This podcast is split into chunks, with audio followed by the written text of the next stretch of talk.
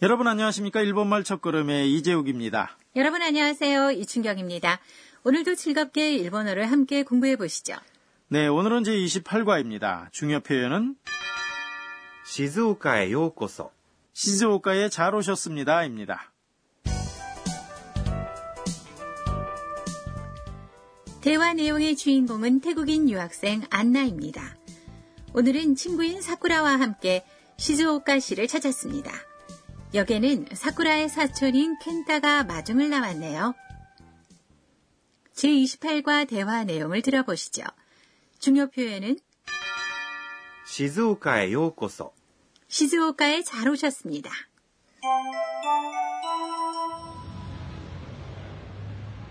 こちらはいとこの健太くん静岡へようこそ彼はカメラに詳しいからいろいろ聞いてね どうぞよろしくお願いします。アンナちゃんかわいいな 다시 한번 들어보시죠.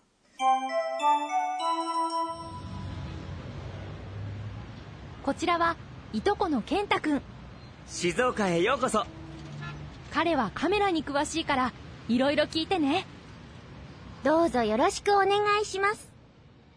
アンナちゃん かわいいな 대화 내용을 설명드리죠.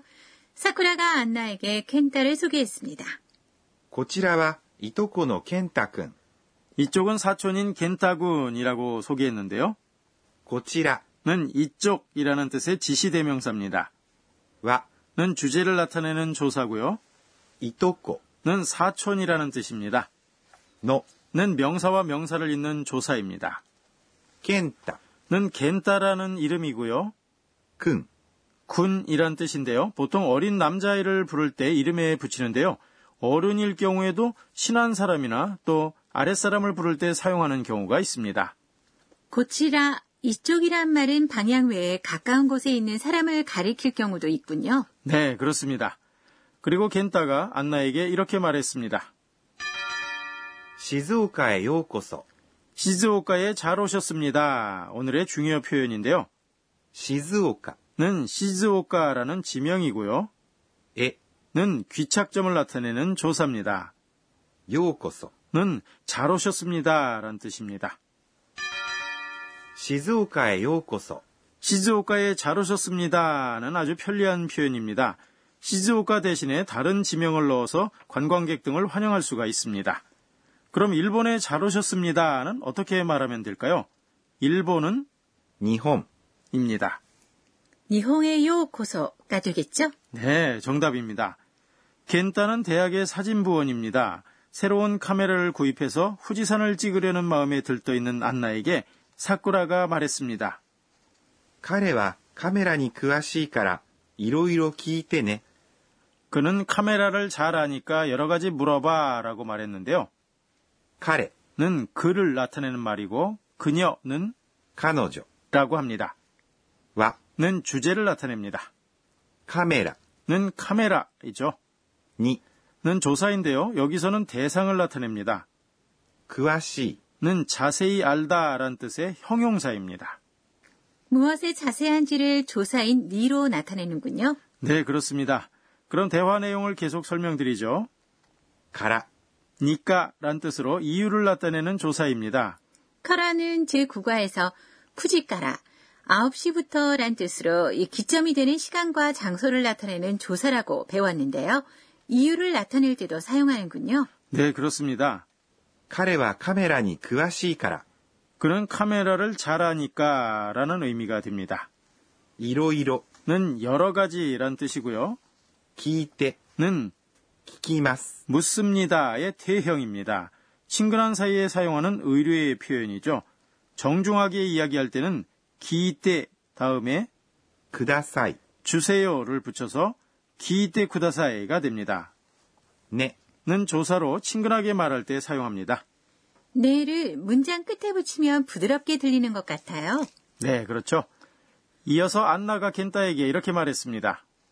도우조 요로시쿠 오네가이시마스. 부디 잘 부탁드립니다. 라고 말했는데요. どうぞよろしくお願いします。 는 よろしくお願いします。 잘 부탁드립니다를 더 정중하게 말한 것입니다. 자기소개 외에도 상대방에게 무엇인가를 부탁할 때 함께 사용합니다. 노조가 붙으면 더 정중해진다는 거군요. 네. 안나의 부탁을 받은 겐타가 속으로 생각했습니다. アンナちゃん、かわいいな。 안나양 귀엽구나 란 뜻입니다. 안나는 안나란 이름이고요. 잠은 어린아이뿐만 아니라 친근한 젊은 여성에게 사용하는 경우도 있습니다. 가와이는 귀엽다는 뜻의 형용사입니다. 나는 중얼거리거나 독백을 할 때 문장 끝에 사용하는 조사입니다. 켄타와 안나 사이에 뭔가 사랑의 예감이 드네요. 네, 그런가요? 그럼 제28과 대화 내용 다시 한번 들어보시죠. 오늘의 중요 표현은 静岡へようこそ。 시즈오카에 잘 오셨습니다.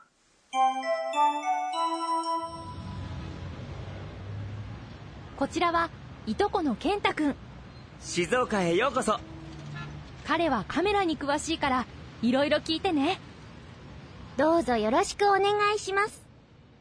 アンナちゃんかわいいな 다시 한번 들어보실까요?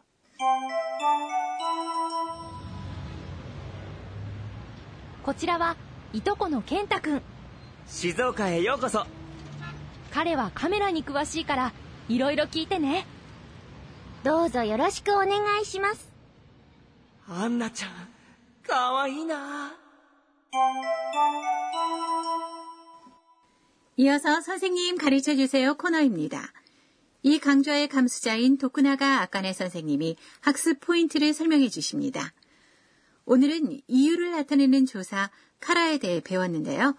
제19과에서도 이유를 나타내는 조사 노대를 배웠습니다. 카라와 노대의 차이점을 알려주세요. 私が教えましょう 선생님이 이렇게 설명하시네요. 카라와 노데에는 모두 이유를 말할 때 사용합니다. 예를 들어 형용사인 가와이 귀엽다가 이유일 때는 가와이이카라 하고 가와이노데 양쪽 모두 사용할 수 있습니다. 그렇지만 나 형용사와 명사에 붙이는 경우 카라는 나카라가 되고요. 노데는 나노데가 됩니다. 예를 들어 약속 약속이 이유일 때는 카라를 사용하면 약속다칼 라고 합니다. 하지만 노대를 사용하면 약속나노데가 됩니다. 카라와 노대에는 거의 같은 의미를 나타내지만요. 노대의 N 음이 카라의 K 음보다 부드럽게 들립니다. 그래서 정중하고 부드러운 인상을 주는 비즈니스나 또 공식적인 자리에서는 노대가 자주 사용됩니다. 지금까지 선생님 가르쳐 주세요 코너였습니다. 이어서 의성어 의태어 코너입니다. 다음 소리를 들어보시죠.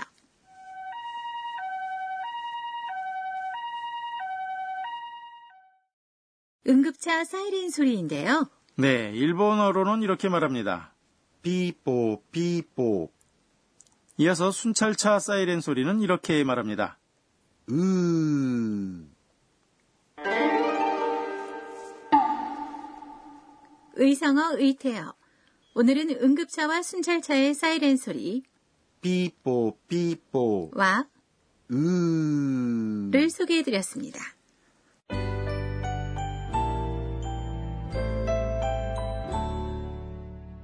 그럼 마지막으로 안나가 오늘 있었던 일을 회상하는 안나의 한마디 코너입니다. 에또 요와 시즈오카라고 하면 후지산이지. 세계 문화유산에 등록된 것은 2013년이라고 하네. 켄타 씨에게 후지산의 절경 장소를 알려달라고 해야겠어. 네, 제28과 공부 어떠셨는지요? 오늘의 중요 표현은 시즈오카에 요코소 시즈오카에 잘 오셨습니다 였습니다. 다음 시간에는 안나와 친구들이 후지산의 절경 장소까지 드라이브를 합니다. 많이 기대해 주세요. あ!